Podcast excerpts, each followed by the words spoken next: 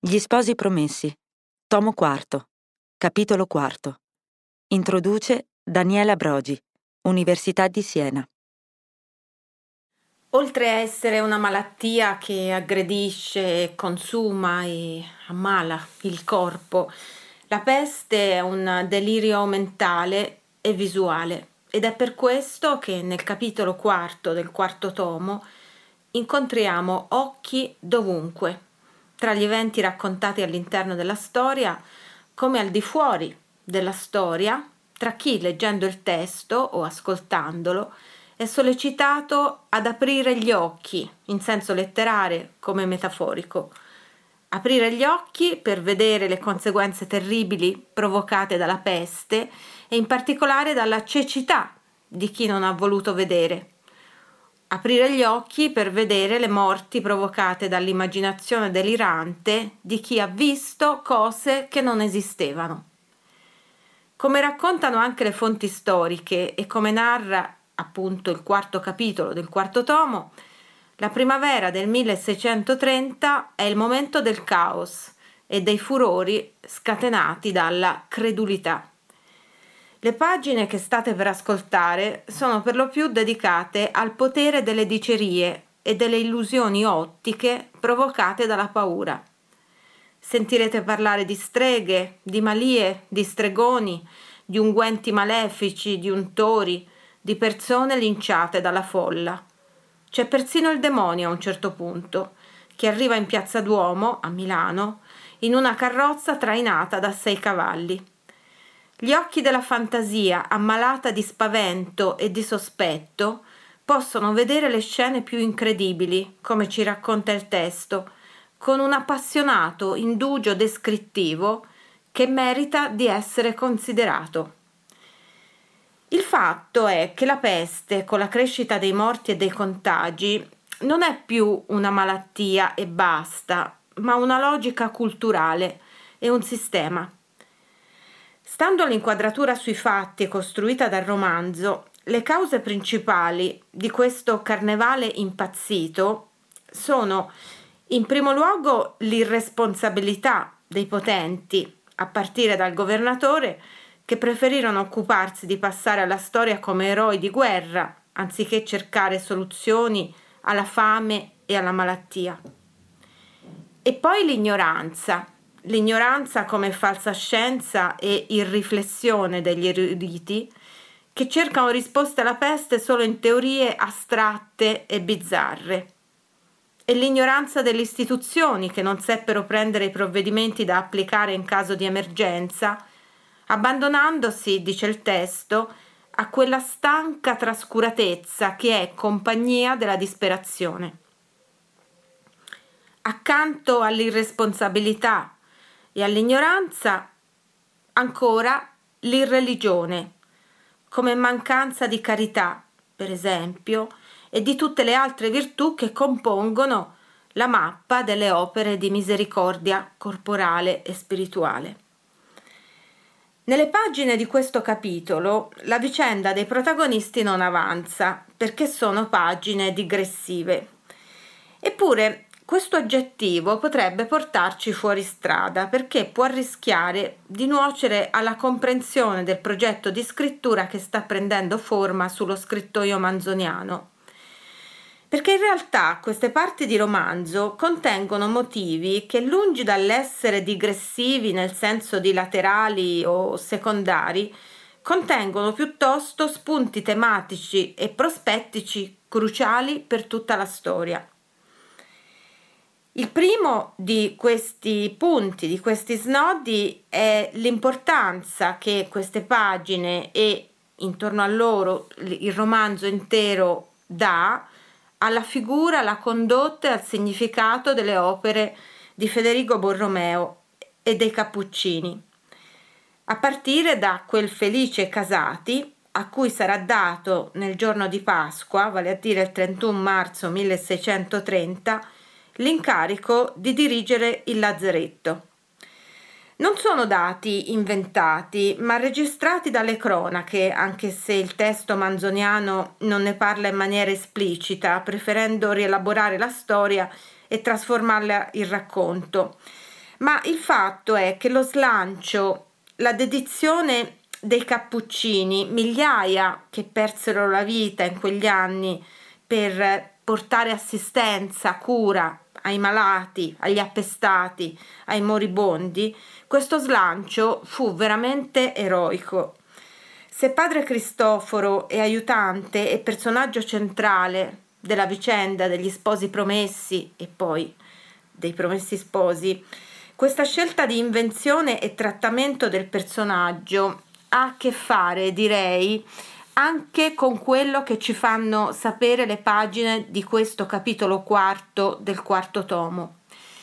I cappuccini, che sono sempre stati in prima linea in tempo di epidemia, i cappuccini qui guidati da padre Felice, furono veri eroi della peste del 1630.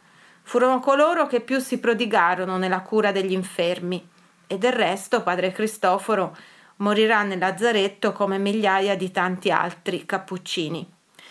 È una storia non vistosa, eppure presente nel componimento manzoniano, che continuamente, e se vogliamo anche con atmosfere barocche, ci racconta quanto le situazioni di emergenza e di vulnerabilità, le situazioni di malattia, e non solo del corpo, le situazioni di vulnerabilità rendano più visibile la fragilità degli esseri umani in quanto creature mortali e rendono più visibili anche forme di protagonismo di solito non riconosciute. L'eroismo, in questo caso, dei cappuccini, cioè di chi ebbe cura, oltre che di sé, degli altri. Un altro argomento poi che ci aiuta a capire l'importanza per niente digressiva di queste pagine riguarda proprio la peste, quello che è la peste, quello che rappresenta la peste. La peste come soggetto narrativo non è un evento di circostanza, una situazione tematica e formale di contorno, un corpo estraneo rispetto al romanzo e alla vicenda dei protagonisti. La peste piuttosto è uno dei livelli testuali e simbolici attraverso i quali il narratore sta collaudando il progetto storiografico e romanzesco di una guerra illustre contro la morte, come scrive nella prima stesura dell'introduzione. Vale a dire il progetto di raccontarci un'epoca storica che è diventata e rimasta memorabile per colpa di una guerra scegliendo però, come ha spiegato l'anonimo nell'introduzione, di togliere dal primo piano le azioni dei potenti e dei capi per ricostruire piuttosto i destini dimenticati delle genti meccaniche e di bassa condizione. Ecco perché la guerra sarà raccontata e sarà presente nel romanzo di Manzoni non come impresa epica, ma anzitutto come fame, come malattia, come povertà, come carestia, come paura, come peste, tutte condizioni e passioni provate prima di tutto da quelle moltitudini passate sulla terra senza lasciar traccia. Al tempo stesso, l'intenzione manzoniana di costruire un fuoco narrativo sulla peste non solo come malattia e come evento portato dalla guerra, ma in quanto delirio, mette al centro dell'attenzione il repertorio visionario della peste e visionario può essere inteso almeno in tre modi. Innanzitutto il repertorio visionario della peste è il repertorio delirante della peste, dei deliri legati alla peste, i pregiudizi, le idee sbagliate, le false storie, quelle che oggi definiremmo le fake news. Nascerà da qui il delirio degli untori e il processo relativo eventi e snodi a cui Manzoni assegna talmente tanto importanza da dedicare loro la scrittura della storia della colonna infame. Il pamphlet investigativo sulla cattura, la tortura, il processo e l'uccisione dei cosiddetti untori, che formerà un corpo unico con il romanzo, tant'è vero che nell'edizione definitiva dei Promessi Sposi, la quarantana, la parola fine arriverà solo dopo di esso, solo dopo la storia della colonna infame. Ma il repertorio della peste è visionario anche nel senso dell'importanza che assumono gli occhi. per credere male a ciò che si vede, alle macchie sui muri, per esempio. E visionario, infine, è anche il fatto che in pieno caos la realtà dia, diventi uno spettacolo vistosamente macabro, grottesco, meraviglioso, per usare l'aggettivo più barocco di tutti. Come succede per esempio quando il Tribunale della Sanità, non sapendo più come fare per convincere la popolazione della presenza della peste, fa sfilare il carro coi cadaveri appestati di un'intera famiglia. O come succede durante la processione che le autorità chiedono di fare per portare per la città il corpo di San Carlo Borromeo. Federico esita prima di dare il consenso temendo i rischi di contagio per l'addensamento e la mistura di tante persone, dice il testo. E anche qui i fatti della nostra contemporaneità rendono più familiare la lettura delle pagine, perché adesso capiamo bene i timori di Borromeo per gli assembramenti. Ma le insistenze e le opportunità furono tali, spiega il testo, che acconsentì. E così si fa spazio alla coreografia spettacolare e barocca della processione dell'11 giugno 1630, con un'insistita attenzione all'osservazione di dettagli che in un certo senso ci chiedono di guardare, di contemplare, per esempio il teschio mitrato e spolpato di San Carlo, come se guardassimo una natura morta barocca. Legge il capitolo Stella Piccioni. Andavano intanto, con l'avanzare della primavera, sempre più spesseggiando gli ammalamenti e le morti. I magistrati, come chi a raddoppiar di chiamate e al continuo battere della luce si risenta da un alto sonno, cominciavano a riandare ciò che era accaduto, a guardare ciò che accadeva, a sospettare, quindi a risolversi che bisognava far qualche cosa. Ordinarono contumace, bollette, purghe di merci, fecero porre cancelli alle porte, delegarono nobili che vi assistessero, intimarono pene a chi trasgredisse gli ordini della sanità o turbasse con minacce o con insulti quegli che gli eseguivano. Consultarono sui mezzi di fornire alle spese sempre crescenti del lazzeretto e di tutti gli altri servizi e di nutrire una gran parte della popolazione alla quale cessavano i lavori e i mezzi di sussistenza. Ma la difficoltà era appunto nel trovare questi mezzi. Il marchese Spinola dello Sbalbasos, governatore, stavasi a campo sotto casale, occupato nel suo principal mestiere d'eroe. I decurioni spedirono deputati a rappresentargli le urgenze dello Stato, l'esaurimento delle casse municipali, l'impossibilità di aumentare le imposte, quando le correnti non erano pagate per inabilità, e ad implorare che l'erario reale assumesse queste spese straordinarie ed inevitabili. Il marchese accoglieva i deputati con molta buona grazia. Del resto rispose spiacergli assai di non trovarsi a Milano a fare ogni ufficio per sollevare quella povera città, ma sperare che i decurioni avrebbero fatto cose grandi, pensassero essi, da quei bravi uomini che erano, al modo di far danari, esser questo il tempo di non guardare a spese, di profondere per la salvezza della patria tutte le risoluzioni che essi avrebbero prese a questo fine e in questo senso, egli le avrebbe approvate. Sulle domande rispose che avrebbe pensato.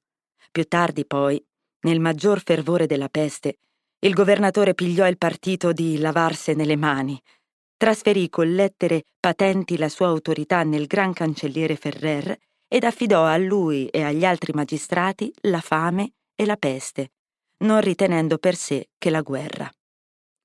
In quelle angustie i decurioni accattavano somme a prestito, ne chiedevano in elemosina, ponevano contribuzioni particolari ai più facoltosi, aumentavano i carichi, ne inventavano di nuovi, ma il ricavo non bastava ai bisogni e le cose andavano come potevano. La confusione cresceva di giorno in giorno. Quella qualunque azione dei magistrati che nei tempi ordinari serviva a mantenere quel qualunque ordine diveniva ora di giorno in giorno più debole, più incerta, più intralciata e in molte parti cessava affatto, e nello stesso tempo tutti gli elementi di disordine diffusi in quel corpaccio sociale acquistavano un nuovo vigore. I ribaldi sentirono quanto guadagno di licenza e di impunità poteva trovarsi per essi nel pubblico turbamento, nello sbalordimento dei magistrati e degli uomini quieti, e ne approfittarono. Ne basta. L'autorità pubblica, istituita per reprimere quei ribaldi, fu costretta a servirsi di loro e ad affidare a quelle mani una porzione spaventosa di forza legale. Convenne arruolare in fretta e in furia ufficiali d'ogni genere per il servizio straordinario, commissari, guardie, monatti. Così, con antica denominazione milanese erano disegnati gli uomini condotti a trasportare al lazzeretto gli infermi, a sotterrare i cadaveri, a purgare ed ardere le robe infette, a vivere, insomma, della peste, in mezzo alla peste. A questo tristo e pericoloso ufficio, dal quale rifugivano anche gli uomini avvezzi ai più bassi e penosi, si offerivano i più sicuri scellerati, per i quali l'attrattiva delle paghe, della rapina e della licenza era più potente che il timore della morte. Sul principio fu pur pure fattibile contenerli entro qualche regola, ma con l'estendersi della peste andò crescendo la loro licenza e a grado a grado le case, le cose, le persone furono in loro balia. I tempi delle scelleratezze straordinarie sono per lo più illustrati da virtù più solenni, più risolute, straordinarie anch'esse, e di tali non mancò il tempo di cui parliamo.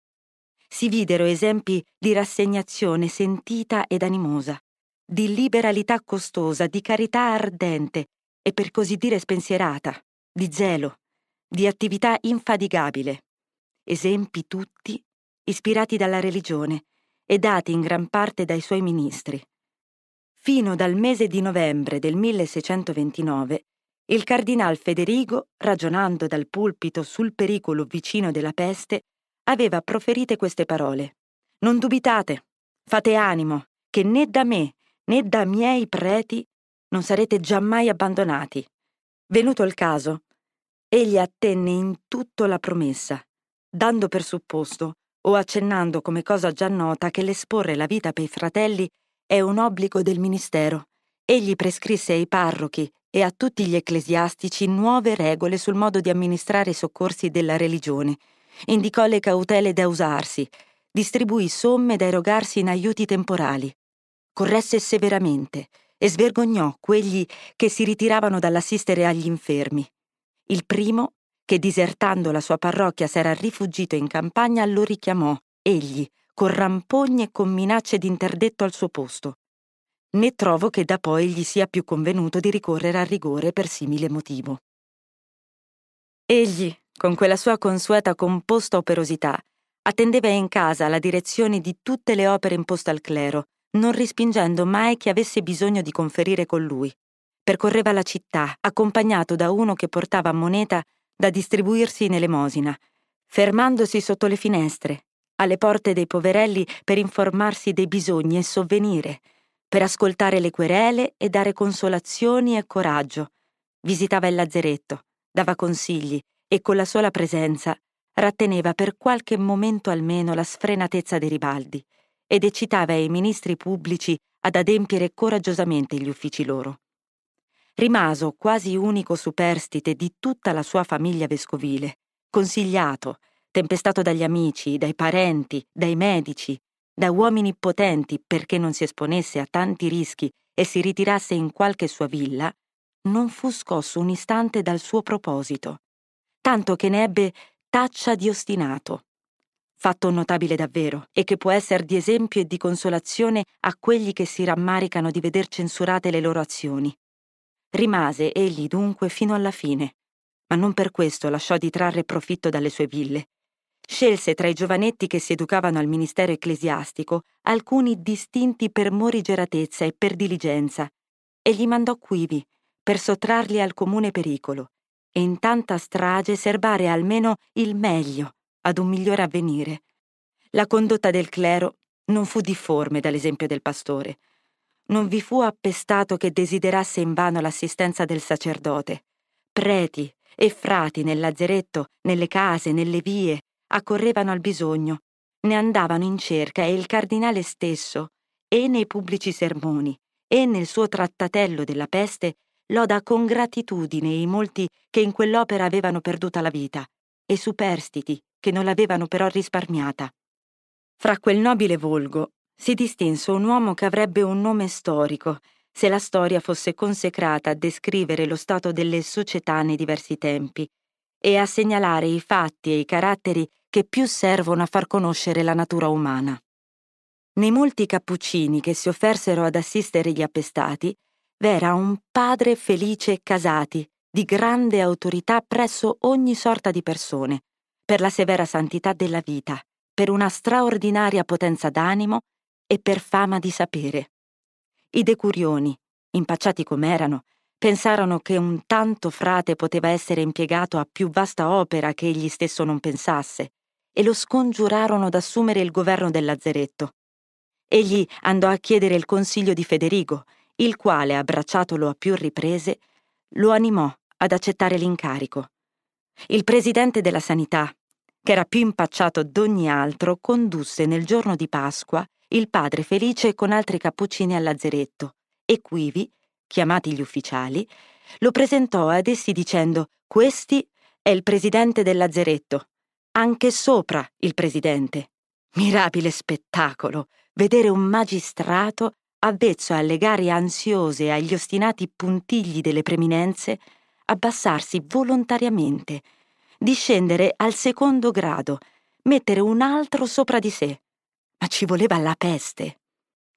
Col crescere della mortalità, col popolarsi del lazzeretto, andavano scemando le mormorazioni e le beffe del popolo.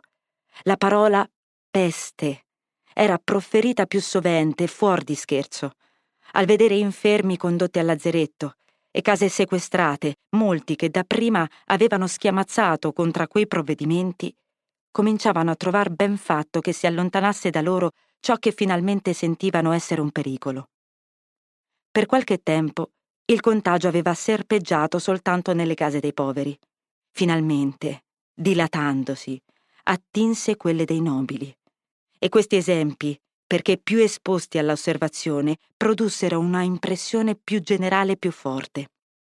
E più d'ogni altro caso, fe specie l'udire che era caduto infermo di contagio quel Ludovico Settala, che lo aveva da tanto tempo segnalato indarno e con suo pericolo.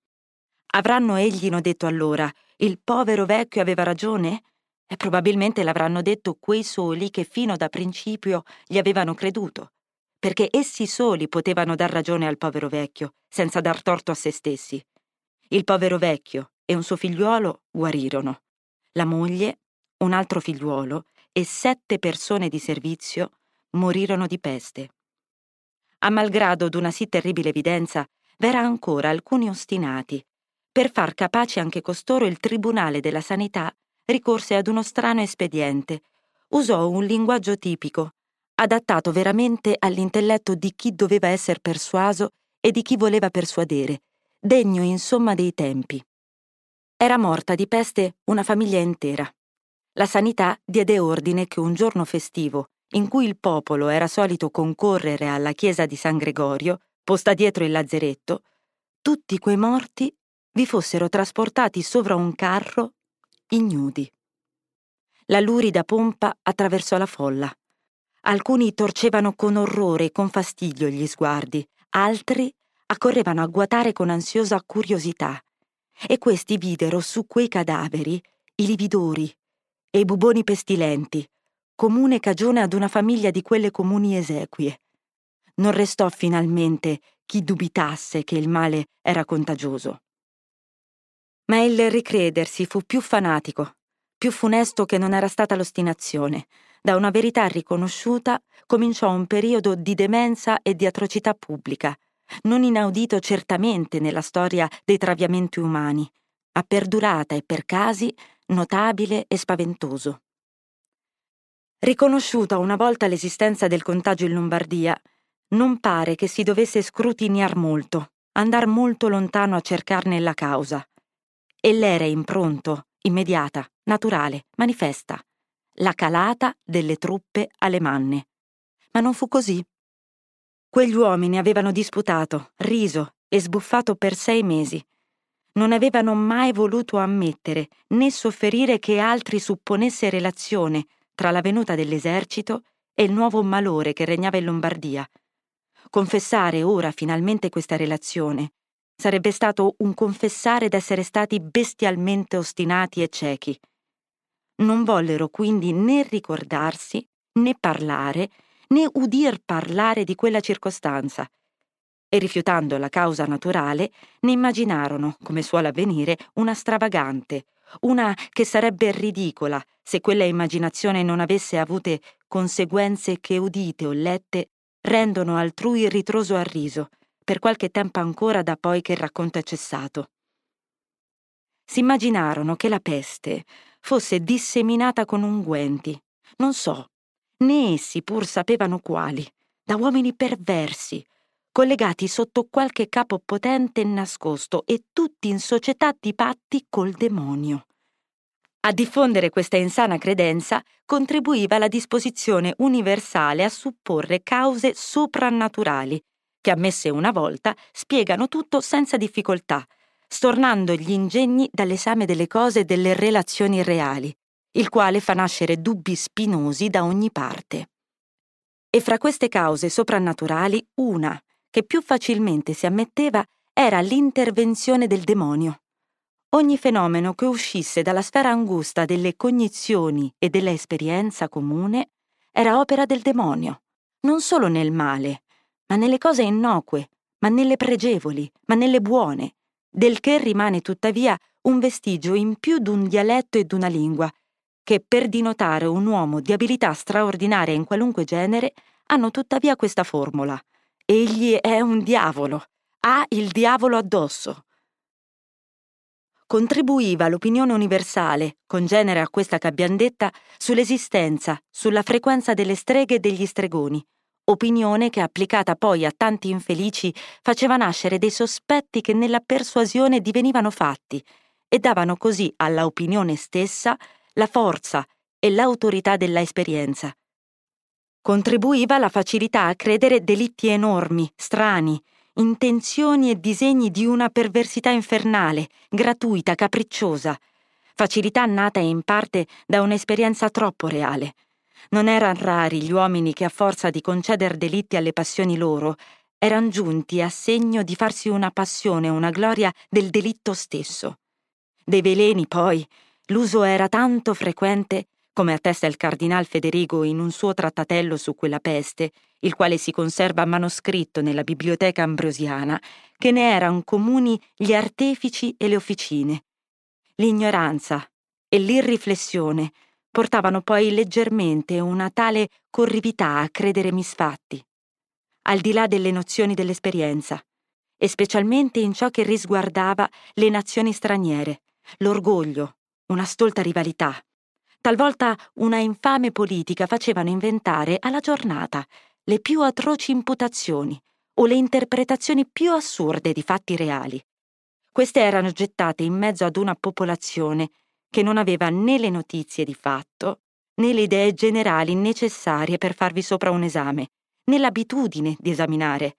Erano credute, ripetute, e disponevano le menti a crederne altre, formavano un criterio pubblico falso, corrivo ed avventato. Contribuivano certe tradizioni confuse, ma ridette con asseveranza fra il popolo di simili trame scoperte nella peste del 1576 e in altri tempi d'eguale sciagura. Contribuivano le stolte e ancor più inescusabili erudizioni di molti dotti d'allora, che andavano a pescare nelle storie e in narrazioni ancor più favolose ogni menzione di pesti propagate con sortilegi e con veleni, o come dicevano, manofatte, materia purtroppo abbondante, giacché da quella peste, che al dir di Tucidide gli ateniesi supponevano cagionata da veleni gettati nei loro pozzi dai Peloponesi, fino alla peste di Roma, che nel consolato di Publio Cornelio Cetego e di Mario Bebio Tanfilo cominciò, al dir di Livio, da un pianto del simulacro di Giunone Lacinia e Lanuvio e da altri simili avvenimenti, non vi fu peste, quasi fino ai nostri giorni, della quale il popolo che la pativa non desse cagione in gran parte a frodi umane o a prodigi superstiziosi. Ma quello che fissò ad un punto d'errore questa vagabonda ed inquieta credulità fu una lettera sottoscritta dal re Don Filippo IV, spedita fino dall'anno antecedente al marchese Ambrogio Spinola, nome ancor celebre per le spedizioni di Fiandra, che era stato surrogato al Cordova nel governo di Milano. In quella lettera si dava avviso al governatore che quattro francesi, sorpresi nell'atto di spargere unguenti pestiferi nella corte di Madrid, erano sfuggiti, né dove si sapeva. Dovesse egli quindi stare allerta se mai fossero capitati a Milano. Al primo divulgarsi di quell'avviso non vi si badò più che tanto, ma il contagio, che nelle credule menti era stato associato alla idea di quelle unzioni come un effetto di esse, comparendo ora realmente, risvegliò tosto la ricordanza della sua immaginata cagione. L'idea di unzioni benefiche che era rimasta infeconda, mise radici, si svolse, fruttificò, come un germe maligno profondamente sepolto, se il vomero lo solleva e lo appressa alla superficie del terreno. Unguenti, polveri, comete, malie, trame, congressi, demonio. Erano le parole che tornavano in tutti i discorsi, si venne tosto a sapere che il demonio aveva pigliata a pigione una casa in Milano. Si disegnava il quartiere, si ripeteva il nome del locatore. Che più? Un uomo. E si diceva chi, fermatosi un giorno sulla piazza del Duomo, aveva veduto giungere in carrozza a tiro sei, con gran corteggio, un gran signore, col volto fosco ed abbronzato, con gli occhi infiammati, coi capelli ritti, col labbro superiore teso alla minaccia, un viso insomma di quei che il buon milanese non aveva mai veduti. Mentre questi guatava, il cocchio era ristato e a colui fatto invito di salire. Egli aveva condisceso e dopo un certo giro il cocchio s'era fermato a quella tal casa ed ivi egli era smontato con gli altri. La casa era degna del fittagliuolo, andi ripieni, deserti, luce, tenebre, là solitudine, qui larve sedute a consiglio, amenità di giardini e orrore di caverne. Quivi al galantuomo erano stati mostrati grandi tesori e promessi se volesse servire a quel signore nella grande impresa che gli macchinava. Ma il galantuomo, avendo ricusato, era stato rimesso nel cocchio e ricondotto alla piazza del Duomo. Questa storia non fu soltanto creduta in Milano, dove era nata, ma si diffuse per tutta Europa e in Germania se ne incise un disegno, l'arcivescovo elettore di Magonza chiese per lettera al cardinale Federico Borromeo che fossero tutti codesti portenti che si narravano di Milano. Il buon cardinale riscrisse che erano sogni e deliri. Quand'ecco, il mattino del 17 maggio, i primi che uscirono di casa alle loro faccende videro le muraglie sparse di macchie viscide, giallastre e ineguali, come impresse da spugne lanciate, le porte pure imbrattate della stessa materia e intrisi martelli. Per quanto sia da diffidare delle affermazioni di quel tempo, questo fatto però sembra indubitabile, giacché i contemporanei lo riferiscono come testimoni di veduta, e nessuno lo pone in dubbio. E fra quei testimoni si trova il Ripamonti, il quale non poteva essere illuso dalla prevenzione, poiché da tutte le sue parole traspare chiaramente che egli non partecipava alla persuasione comune. D'altronde, è ovvia una spiegazione naturale di quel fatto. Va in ogni tempo degli uomini per i quali il terrore pubblico è un divertimento e che studiano le occasioni di crearlo o di accrescerlo.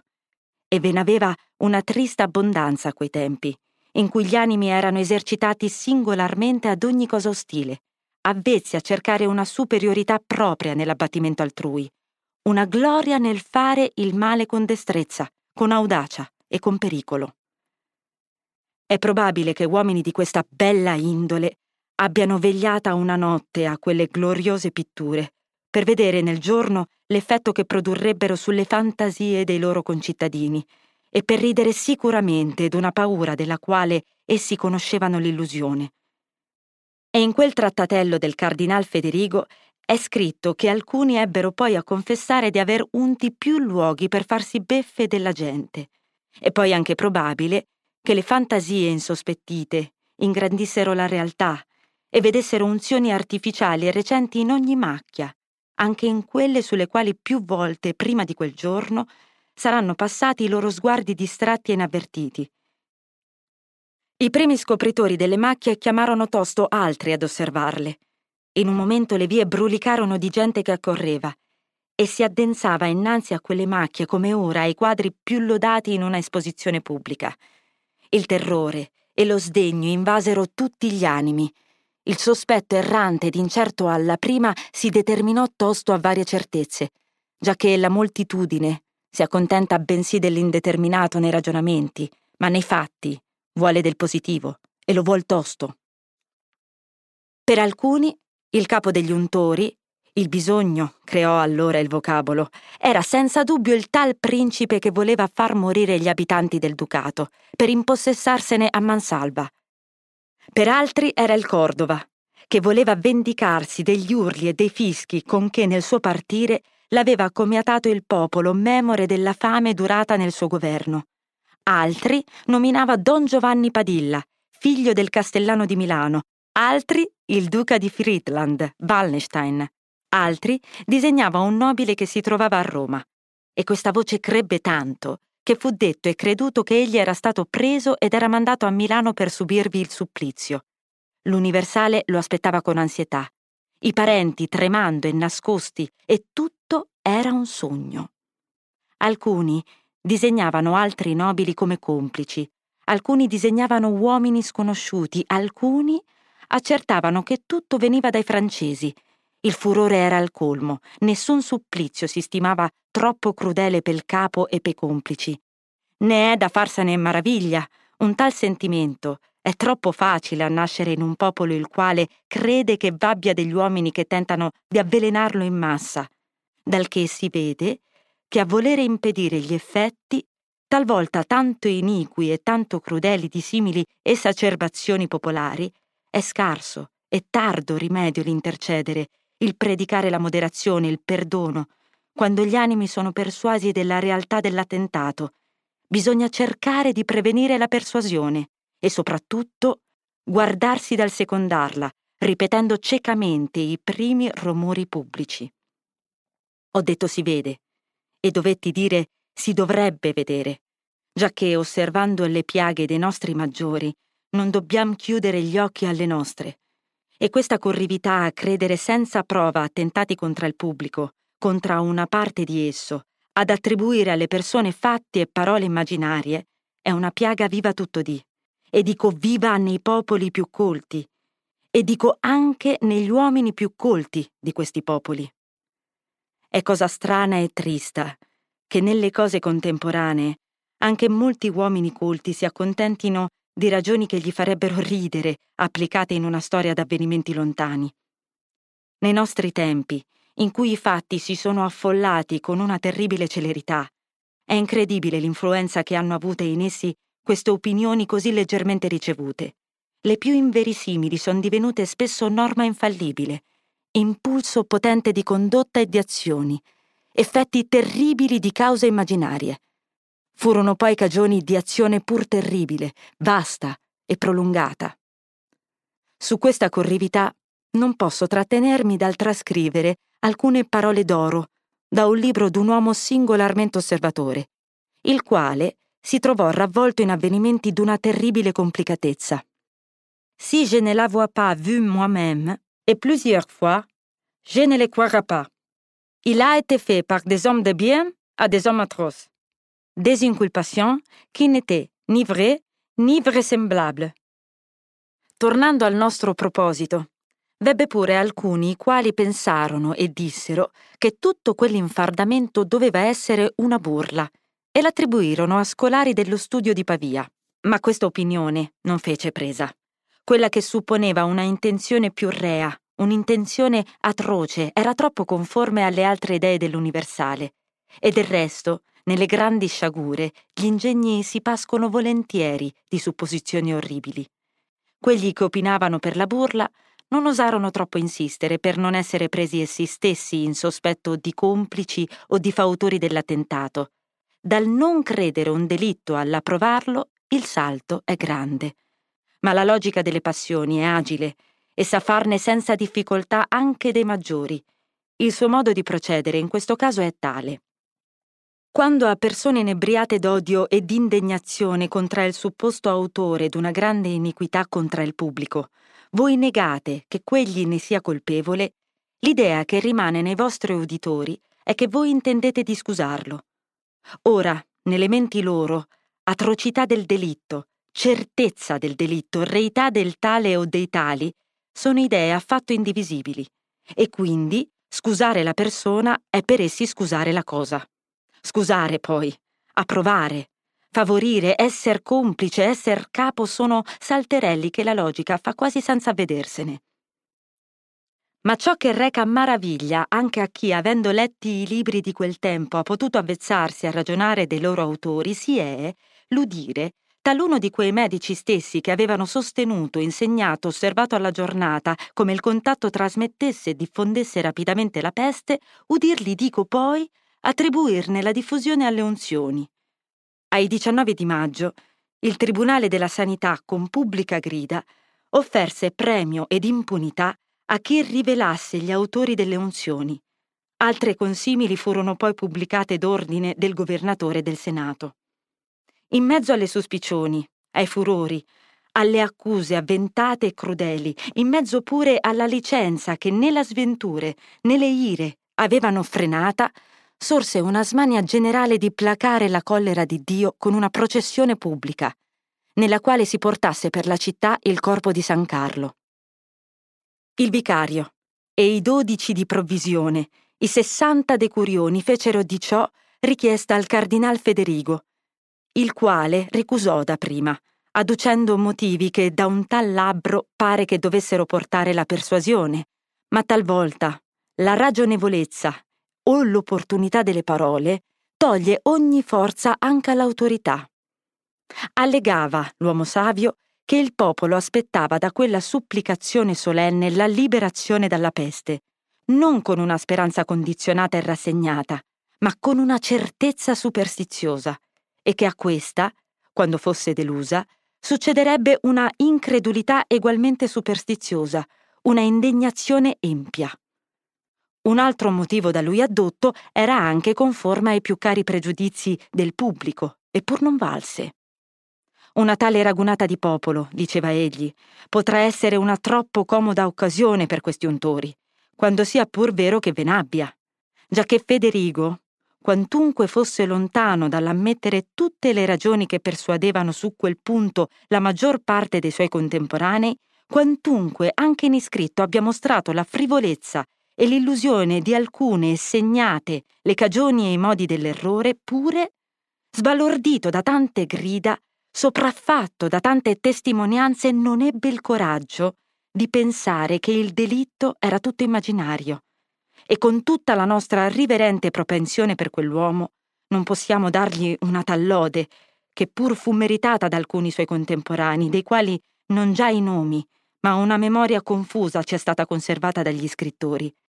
E cosa singolare, tutti quegli scrittori, meno il Ripamonti, insorgono contro quei pochi increduli, di modo che, se noi posteri sappiamo che alcuni uomini furono esenti da un funesto errore comune, lo sappiamo soltanto per l'accusa di cecità e di stranezza che gli scrittori credettero di portare contro di quelli al nostro riverito tribunale.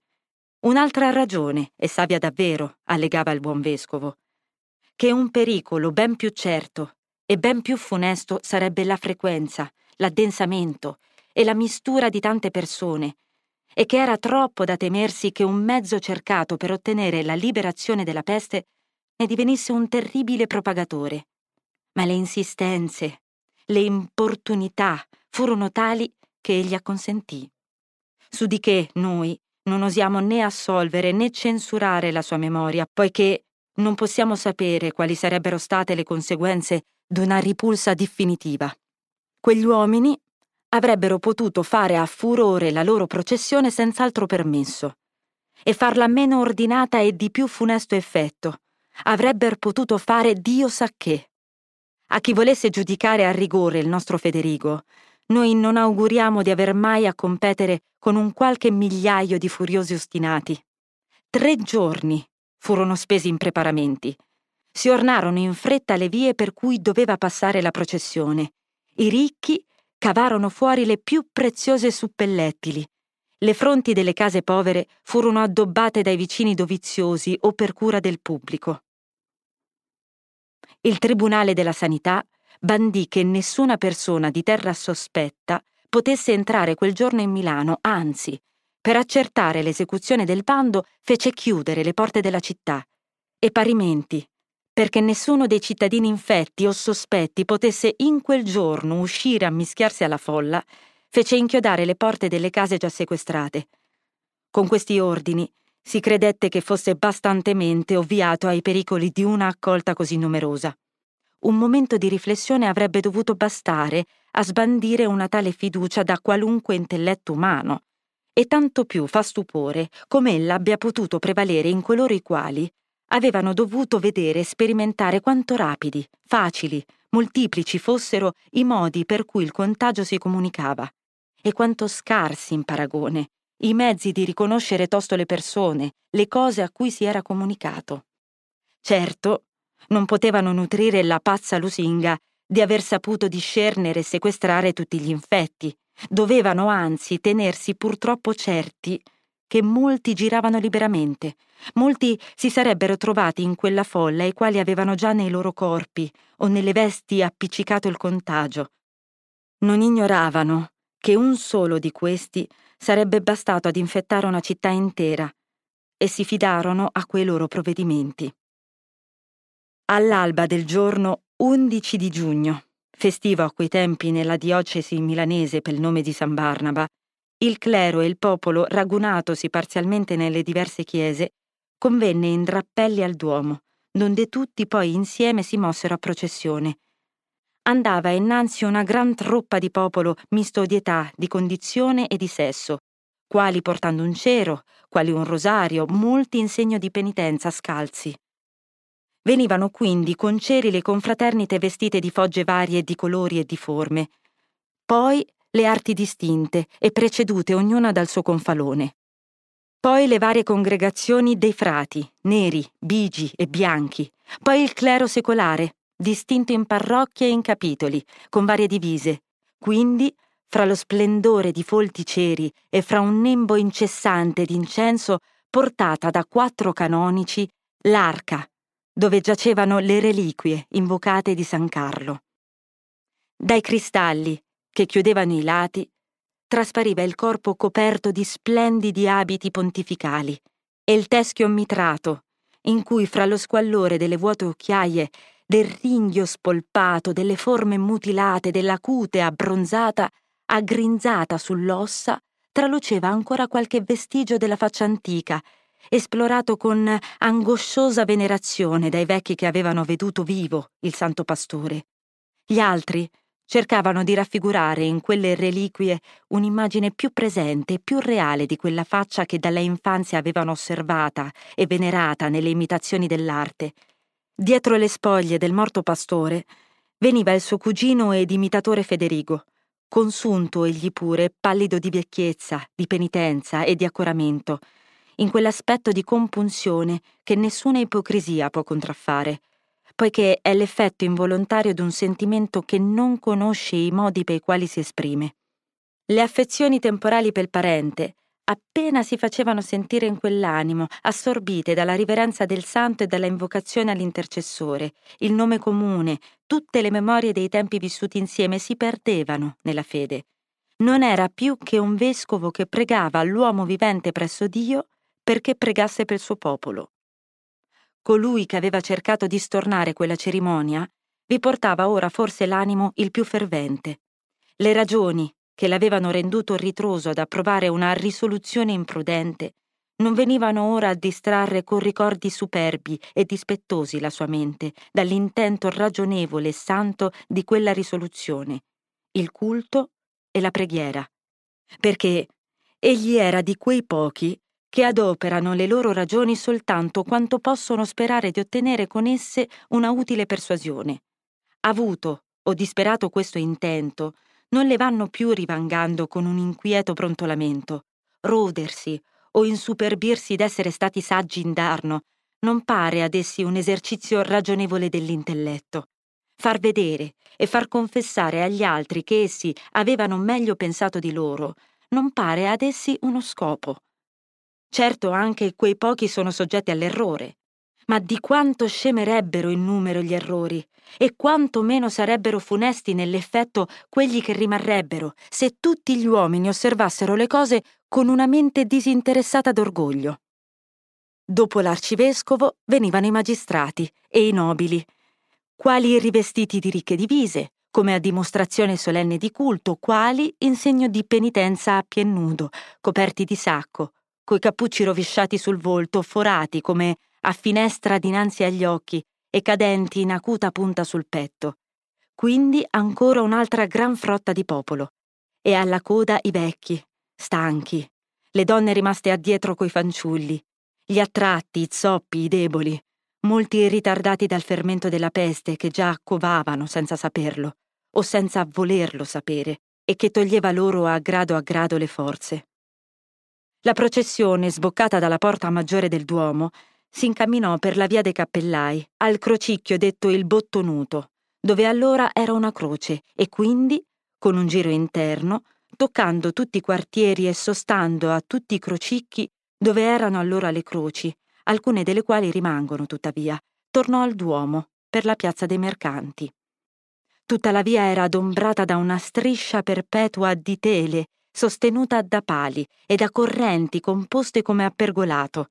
I pali rivestiti di rami frondosi tagliati di fresco, e tra gli intervalli drappelloni di varie stoffe rannodati e pendenti, le pareti tutte coperte di tappeti, di strati, di quadri, i davanzali delle finestre ornati di fiori o ammazzi, o vegetanti nei vasi, o di arredi antichi e preziosi, e dappertutto ceri ardenti che restituivano la luce esclusa da quei folti adornamenti.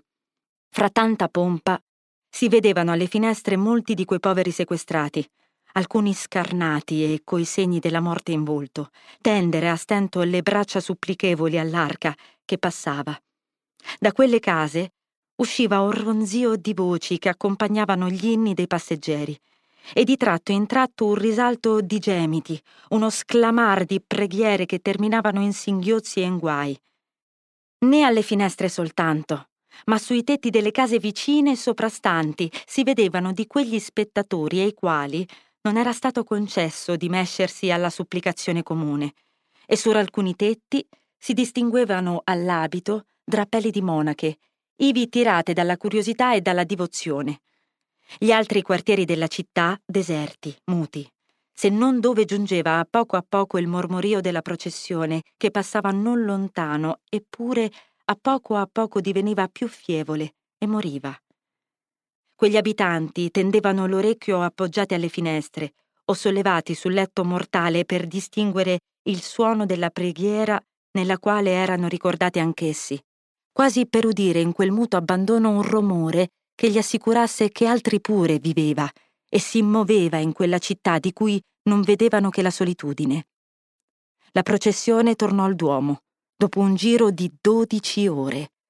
L'arca rimase esposta sull'altare maggiore del Duomo per otto giorni.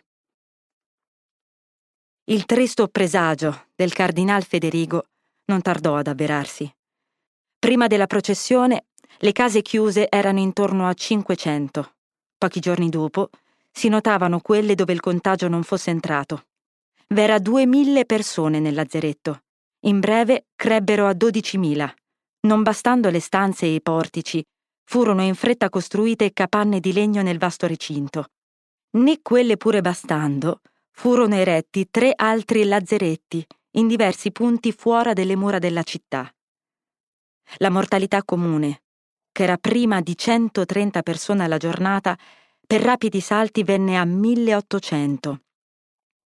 Due fosse erano state scavate per i cadaveri, ampie, si diceva, enormi, quasi per lusso di previdenza, sperando che in giorni non lontani, lieti per un gran timore cessato, quella stessa terra, che n'era stata cavata, servirebbe in gran parte a ricolmarle. Ma i cadaveri deposti, poi ammucchiati, poi gettati a fascio, venivano rapidamente adeguandosi al terreno.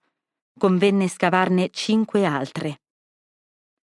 La cagione d'un così subito e portentoso aumento del male fu data a voce di popolo agli untori. Si disse con asseveranza e si ripeté con furore che quegli uomini congiurati allo sterminio della città, prendendo il destro della processione che l'aveva posta tutta unita per così dire in loro balia, avevano unti in quel giorno quanti avevano potuto e sparso tutto il cammino di polveri benefiche, per le quali il contagio s'era appiccato alle vesti, ai piedi scalzi, anche alle scarpe dei divoti e inavvertiti pellegrinanti. L'opinione delle unzioni, che fino allora non aveva prodotta che una vaga inquietudine, e Charle, dopo questo, che la prendeva per un gran fatto, cominciò a partorire ben altri effetti. Due, principali, furono distinti e notati da Ripamonti, uomo che in molti punti, liberandosi e segregandosi dalla opinione pubblica dei suoi tempi, volse la mira delle sue osservazioni alle cose appunto che nessuno, o quasi nessuno, avvertiva. Esaminò quella opinione stessa, mutò sovente i termini della questione, fu solo a discernere e a dire molte verità, e fece intendere che molte ancora ne dissimulava, molte ne indeboliva per non irritare il giudizio pubblico, il quale, come traspare chiaramente dalla sua storia, gli faceva una gran paura e una gran compassione nel tempo stesso. Un effetto fu che i magistrati, tutti potenti, ingolfati in speculazioni politiche, divagati e avviluppati con la mente nei segreti delle corti, per arzigogolare quale dei principi, quale dei re stranieri potesse essere il capo della trama, non pensavano a quello che era da provvedersi nelle urgenti congiunture della peste, e spaventati poi dalla vastità supposta e dalla oscurità stessa delle insidie, si abbandonavano sempre più a quella stanca trascuratezza che è compagna della disperazione. L'altro effetto, più deplorabile, atroce, fu di estendere, di facilitare, di irritare i sospetti e di giustificare, di santificare tutte le offese più crudele che quei sospetti potevano suggerire. Non solo dallo straniero, dal nemico, dalla via pubblica si temeva, ma si guardava alle mani dell'amico, del servo, del congiunto, ma si poneva il piede con sospetto per la casa. Ma orribil cosa! Si tremava al contatto della mensa, del letto nuziale. Il viandante straniero, che non ben sapendo fra che uomini si trovava, si rallentasse a baloccare sul cammino o che stanco si sdraiasse per riposare, il mendico, che per città si accostava altrui tendendo la mano, colui che inavvertentemente toccasse la parete d'una casa, l'affrettato che urtasse altri per via erano untori. Al terribile grido d'accusa accorrevano quanti avevano potuto udirlo. L'infelice era oppresso, straziato, talvolta morto dalle percosse o strascinato alle carceri tra gli urli e sotto le battiture. Benediceva nel suo cuore affranto quelle porte e vi entrava come dalla tempesta nel porto. E quante volte saranno accorsi alle grida?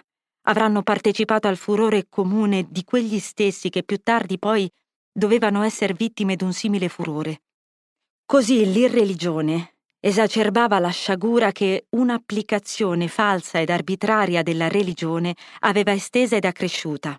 Dico l'irreligione, perché se l'ignoranza e la falsa scienza delle cose fisiche e tutte le altre cagioni di cui abbiamo parlato di sopra poterono far ricevere comunemente l'opinione astratta di unzioni e di congiure, furono certamente le disposizioni anticristiane di quel popolo corrotto che rendettero quella opinione attiva e feroce nell'applicazione.